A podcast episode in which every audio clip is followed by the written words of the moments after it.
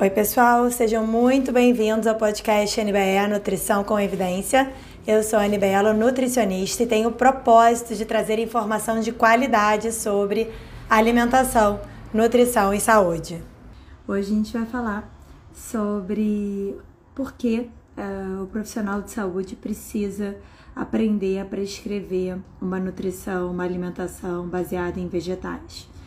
Então, a proposta dessa live é falar um pouquinho mais sobre os motivos e os cuidados que a gente tem que ter.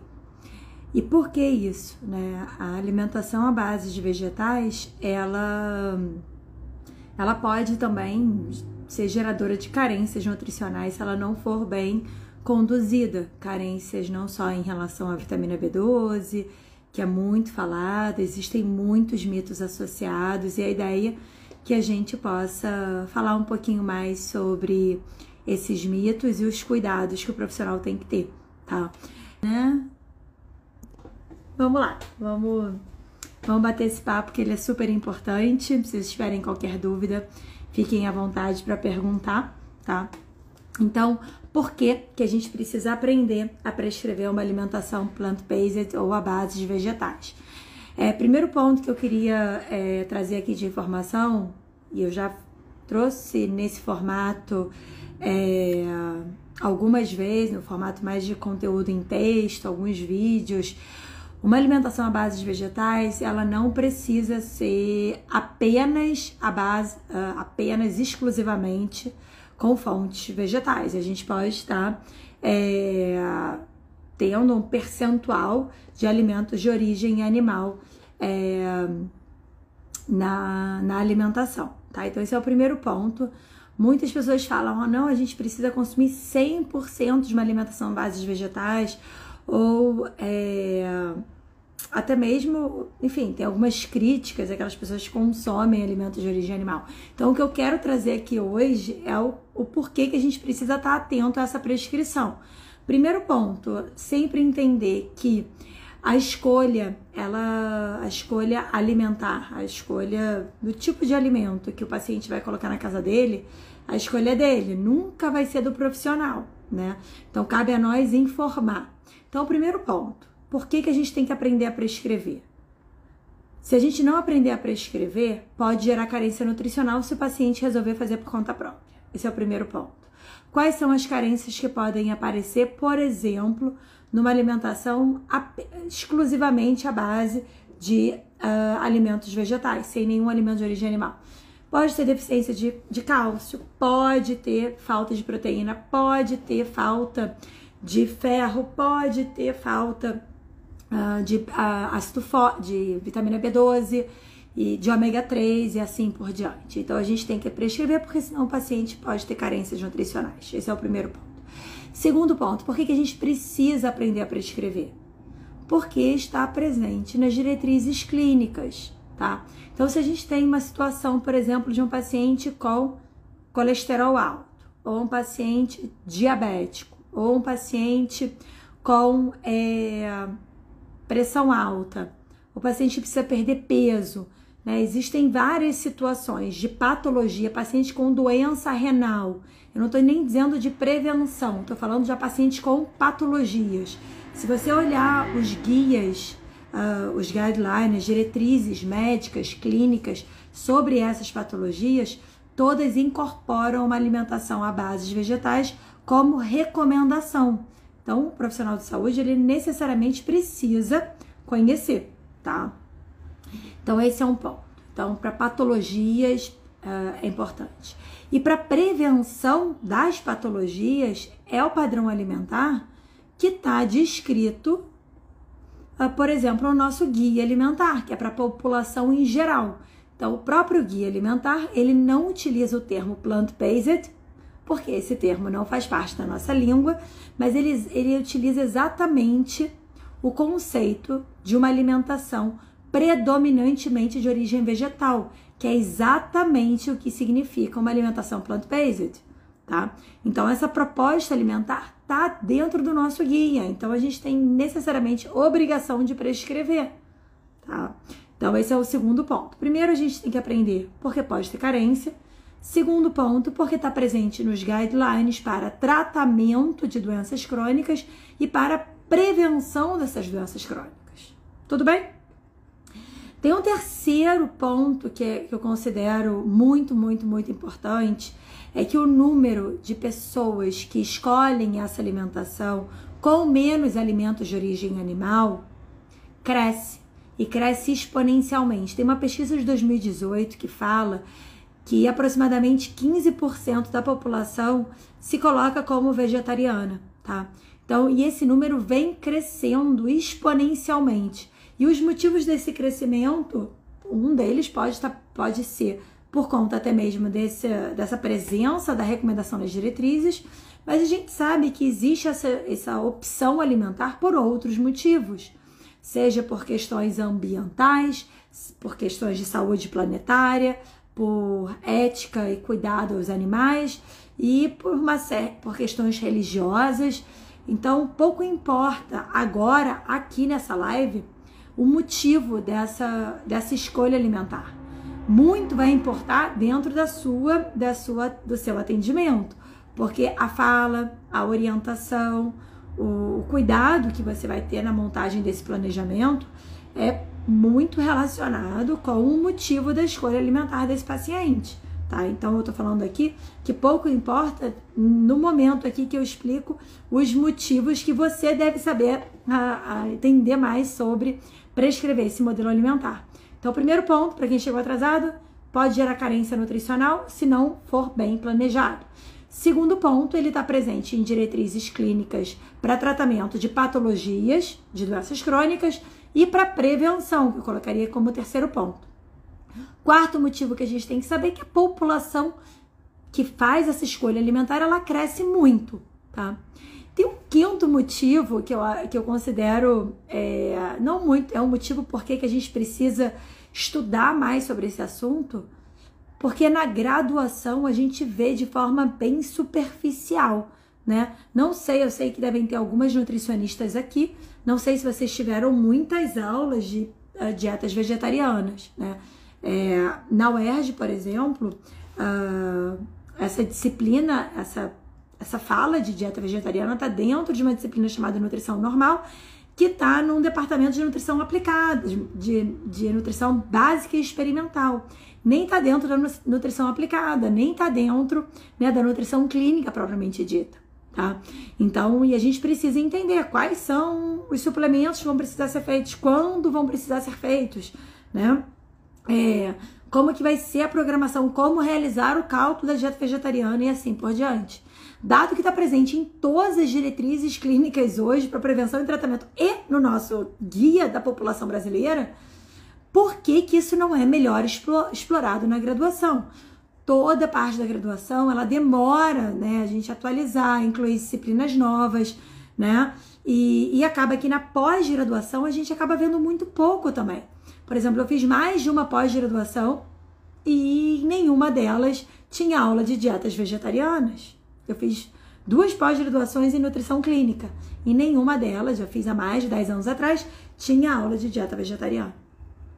Ah, então, essa misança, com todos esses motivos, eu, poder, eu precisaria uh, ter uma pós em dietas vegetarianas? Não sei, mas você precisa ter mais informação para poder fazer uma boa prescrição, tá? É, então, esses são alguns dos motivos que eu queria passar para vocês. Outra questão que eu acho que o profissional ele precisa estar tá bem atento, que é em relação aos alimentos uh, com esse crescimento grande né, de, de pacientes vegetarianos e essa busca por esse modelo alimentar, a indústria alimentar, a indústria alimentícia, né, ela vem lançando mão de muitos produtos uh, vegs, né, sem vegetarianos ou isentos, né, de, de não são preparados ou não são testados, enfim, em animais.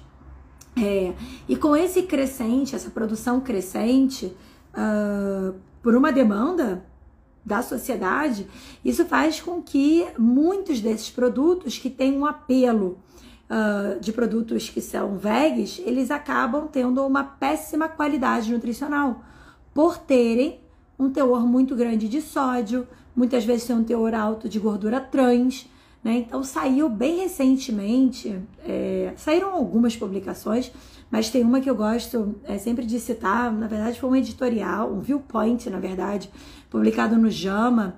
Depois eu posso disponibilizar esse artigo para vocês, quem tiver interesse em ler, que fala, por exemplo, dos burgers, dos hambúrgueres, né? Não é hambúrguer, porque é ham, né? Ham vem de, de presunto, né? Vem de alimentos de origem animal, então os burgers uh, vegetarianos. É, que são industrializados. E esses, esses produtos, né, vou, vou citar aqui, eu não tenho conflito de interesse algum, né, então eu me sinto muito à vontade de falar marcas e, enfim, não tem, não tenho problema algum com isso. A gente tem muitas marcas desses hambúrgueres que são muito práticos é, e tem esse apelo de serem é, a base de proteína vegetal, mas grande parte deles que estão disponíveis para compra são muito processados. E dentro dessa publicação do, do Jama, ele traz essa informação. Que não é porque é vegetariano, não é porque é a base de vegetais ou a base de plantas, enfim, vai depender como que a indústria utiliza no rótulo, é que é saudável.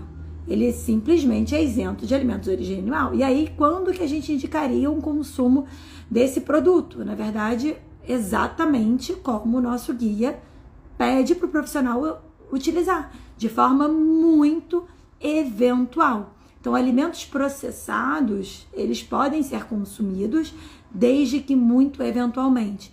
E o que a gente vê no dia a dia são pessoas que querem fazer essa transição para uma alimentação à base de vegetais, ou porque viram o filme Dietas de Gladiadores, ou porque enfim, por, por N motivos, né? Viram filmes que falam que, que os vegetarianos têm maior performance, ou, enfim, ou por questões ambientais, questões de saúde planetária, acabam optando por esse produto, só que não eventualmente, sim diariamente. E são considerados alimentos ultraprocessados que não devem fazer parte do nosso dia a dia, tá? Então a gente tem que ter é, bastante atenção e daí uma estratégia do profissional é ensinar o próprio paciente, ajudar esse paciente a reconhecer e olhar os rótulos. Será que um alimento que muitas vezes, às vezes está disponível no formato congelado, mas não tem esses aditivos e tem uma boa qualidade? A maior parte deles, por exemplo, no Burger King, se eu não me engano, é, Burger King, né? enfim, uma dessas hamburguerias ou dessas lojas de fast food que existem, né, Brasil afora, mundo afora, tem opção veg e que é ultraprocessado. Né? Não tem nada de saudável ali. Então eu tô falando, eu como profissional de saúde, eu tenho que estar muito atenta à questão da saúde, né? E não só da saúde individual também, quando o paciente me procura, né? Então, o profissional ele tem que estar muito atento para fazer essa orientação, porque normalmente vem um rótulo muito clean, né, muito limpo de uma questão é, por exemplo, de proteção é, aos animais, de não ter, não ter ingredientes de origem animal ali, ok, mas você precisa estar muito atento para avaliar se esse alimento ele é realmente saudável. Então, daí entra um conceito que não é porque é a base, porque não é de origem animal, que é saudável. Né? Então tem que ficar muito claro esse conceito e eu não sei se ficou aqui sempre checar esses rótulos, né? E dar essa boa orientação tá? É, tudo bem? Então falamos porque, porque é uma alimentação à base de vegetais, tá nos guidelines para prevenção, para tratamento de doença. O número de vegetarianos cresce por, por todos os motivos. Uma alimentação à base de vegetais não, que não é bem planejada vai gerar carência nutricional, sim, tá? É, então ter deficiências nutricionais importantes. Então trouxe algumas razões, alguém levanta mais alguma razão para a gente poder uh, existir essa necessidade, né, de de estudar essa área. Ah, a gente falou também sobre que o profissional, pelo menos nutricionista, eu acredito que o enfim, que o profissional, outros profissionais da área da saúde, se o nutricionista não tem aula disso, imagina outros profissionais da área da saúde, o enfermeiro, o educador físico, o médico, o endócrino, o pediatra, seja lá a área que for, a, a informação ainda é muito incipiente, tá?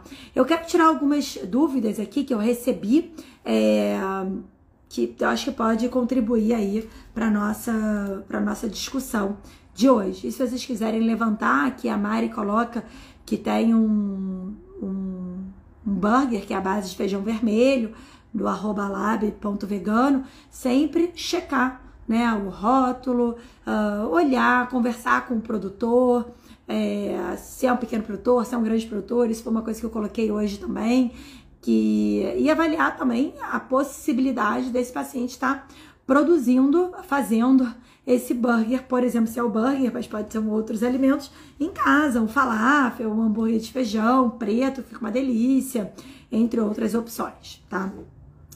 Uma questão aí, eu vou falar alguns mitos da alimentação à base de vegetais, né? É, primeiro, em relação à vitamina B12, tá?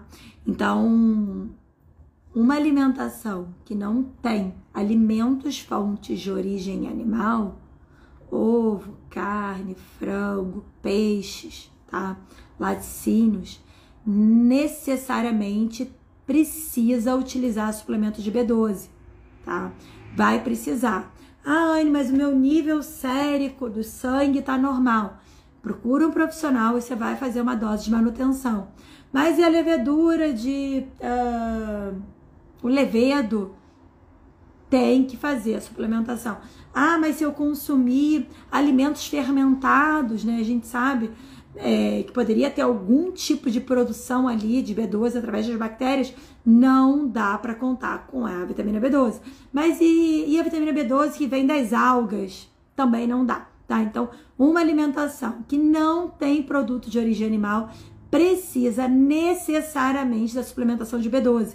E não, a gente não deve esperar aparecer a carência para fazer a suplementação, tá? Por exemplo, você não vai fazer, você não vai ficar fazendo, você tem uma criança, uma introdução alimentar, uma criança de dois anos, de quatro anos, sem alimento de origem animal no cardápio, ela vai precisar suplementar B12, independente do nível sério, que você nem indica fazer exame de sangue para avaliar quanto que tá, tá? Então, os alimentos ricos em. Uh, vamos lá. Então, esse é um ponto. Isso não significa que eu precise prescrever alimentos de origem animal para fornecer B12.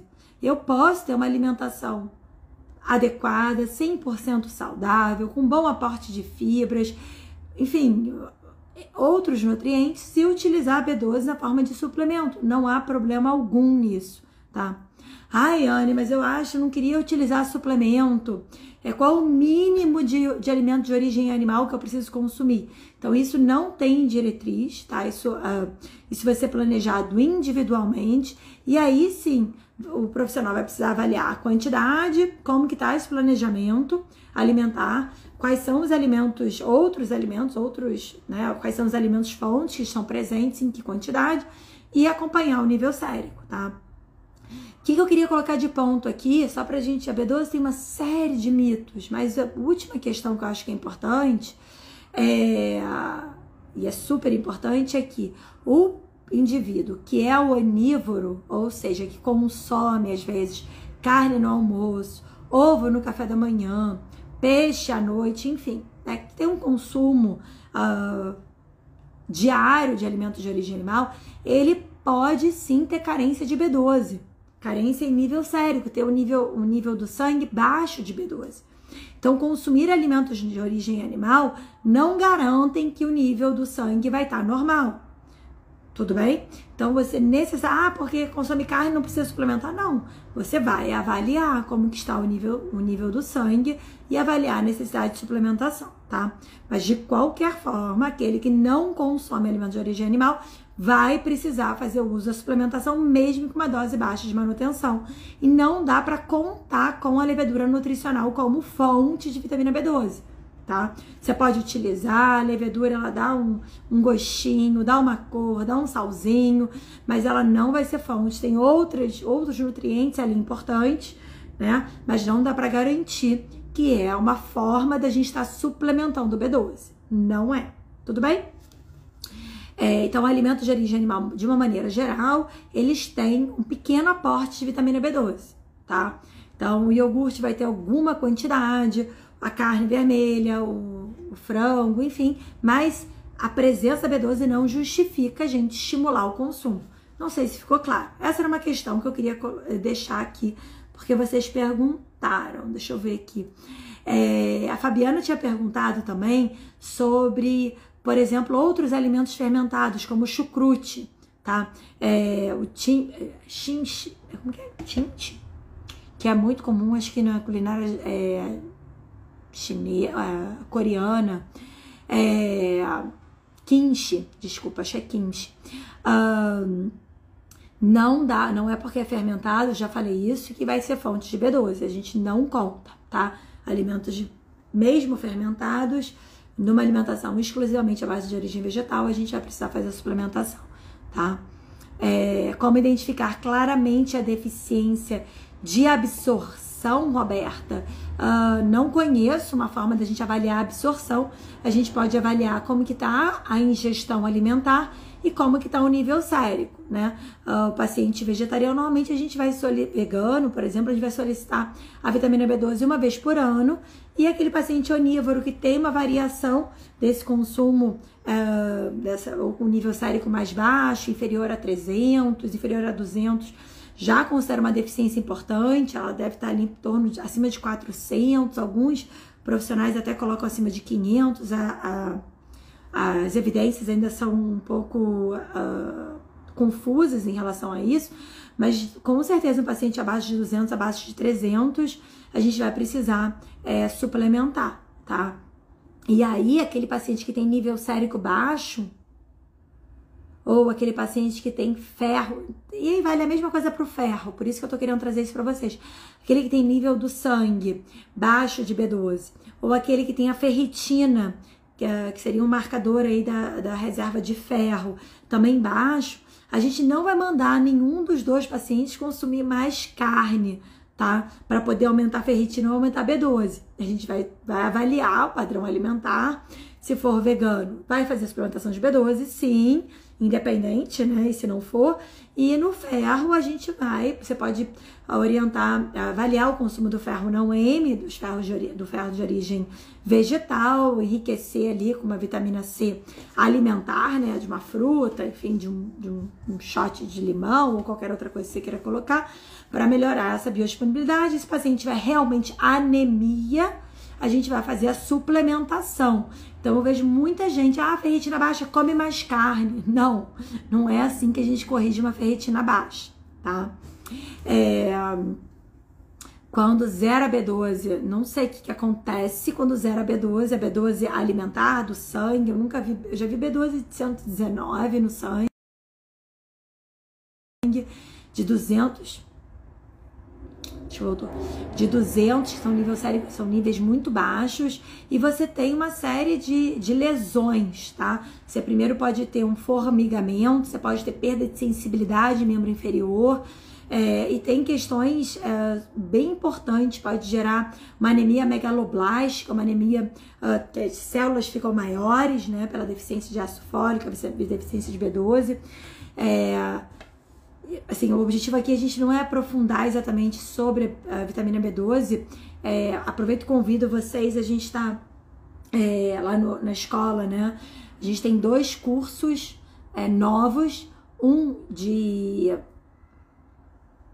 um de prática clínica de alimentação vegetariana que fala sobre interpretação de exames laboratoriais, fala de suplementação, fala de cuidado em relação ao aporte de cálcio numa dieta vegana, como que a gente atinge o cálcio através da alimentação, que esse é um outro medo, um receio. Então tem esse curso onde eu falo sobre sintomas da deficiência e como que a gente corrige quanto de suplementação. E tem um outro curso que é bem sobre as evidências, é, até para o profissional ter muito preocupados né, com. E tem um Pode para criança uma alimentação vegetariana? Óbvio que pode. Pode para gestante? Pode para nutriz? Pode para o idoso? Pode para o atleta? Sim. Então tem um curso que traz muito dessas evidências para que o profissional possa ficar é, mais tranquilo com essa, com essa estratégia. É, e fala sobre essas diferentes fases da vida. E tem um segundo curso que é mais de prática clínica, né? É, que foi até a, Ju, a Júlia colocou aqui, é, que é o, o, cuidado do paciente vegetariano na prática, tá? Deixa eu ver se tem alguma outra pergunta mais geral aqui sobre a alimentação vegetariana. E aí eu queria dar algumas razões, né? Eu dei alguns motivos para você estudar mais. E por que, que se deve, por exemplo, prescrever para um paciente obeso? Eu não sei se fica claro para vocês. Ah, Anne, mas a alimentação à base de vegetais, muitas vezes tem tubérculos, tem outros. É, são alimentos com mais carboidrato. Isso para um paciente, por exemplo, diabético, para um paciente obeso, como que esse planejamento alimentar funcionaria, né? É, e aí eu queria só trazer aqui que dentro da proposta de para um paciente é, tanto para um paciente obeso quanto um paciente diabético, são dois modelos alimentares fundamentais de serem. Uh, o modelo alimentar do plant-based é fundamental de ser utilizado para os dois grupos. Eu vou te dizer por quê. Primeiro, né, para o obeso, uma alimentação plant-based ela tem baixa densidade calórica, tá? Então, se eu, na obesidade, a gente trabalhar com alimentos de baixa densidade calórica permite que a gente tenha maior volume de alimentação. E isso ajuda a conferir saciedade, tá? Então não adianta uma dieta. Eu não estou falando aqui no modelo alimentar vegano, necessariamente. Estou falando de uma alimentação predominantemente à base de vegetais, alimentos inteiros, alimentos íntegros, tá? Frutas, verduras, legumes, tubérculos, cereais, que todo mundo, todo paciente obeso tira da alimentação, ou tira quando está fazendo dieta e come quando não está na dieta, né? E faz parte de uma alimentação para perda de peso, com cereais, leguminosas, oleaginosas, né, quando bem planejado. E um segundo motivo, por exemplo, na obesidade, que é o. Uh, se a gente entende que a obesidade é uma condição inflamatória, nos alimentos vegetais é onde tem os polifenóis, os antioxidantes, uma alimentação anti-inflamatória, né, para combater esse processo inflamatório da obesidade, necessariamente precisa ser a base de alimentos vegetais. E é o que a gente vê o paciente com excesso de peso fazendo muitas vezes é o oposto, é consumindo uma quantidade exorbitante de ovos pela manhã, de carne na hora do almoço, carne, peixe, frango, uh, ali é metade do prato às vezes, e o mesmo para a noite. Isso vai gerar é exatamente o oposto do que esse paciente precisa. Ele precisa ter uma predominância. Então, quando eu brinco, né, que eu mostro aquele discozinho no consultório, já mostrei para vocês algumas vezes aqui, que mostra que 7 oitavos do prato precisa ser alimentos à base de vegetais. 7 oitavos é um quarto do prato de tubérculos ou cereais integrais, um em torno né, de um oitavo do prato de proteína animal, um oitavo do prato de proteína vegetal e a metade do prato de legumes e verduras e, enfim, algum azeite, alguma castanha, algum algum cereal, tá? É, tudo bem? Até aqui? A Mari perguntou: gostaria de saber sobre ferro M e não M na dieta vegetariana. Então, a dieta vegetariana vai ter apenas o ferro não M, tá? É, e que ele, é, ele é menos uh, oxidativo do que o ferro M, ou seja, eu vejo ele como um ferro até mesmo superior a gente não precisa, numa dieta vegetariana, de suplementação de ferro, só se houver né, indicação clínica, isso vai ser avaliado individualmente, a gente pode trabalhar uh, com uh, apenas ajustes utilizando os alimentos aí fontes de ferro, tá? Dentro do curso tem umas planilhas que eu mostro como que eu calculo, quanto que você tem que dar de cada nutriente para atingir ferro, para atingir cálcio numa dieta vegana, tá? Ver se tem mais alguma questão aqui. A Júlia colocou. Obrigada, Júlia. Os dois links é, convidados. Até.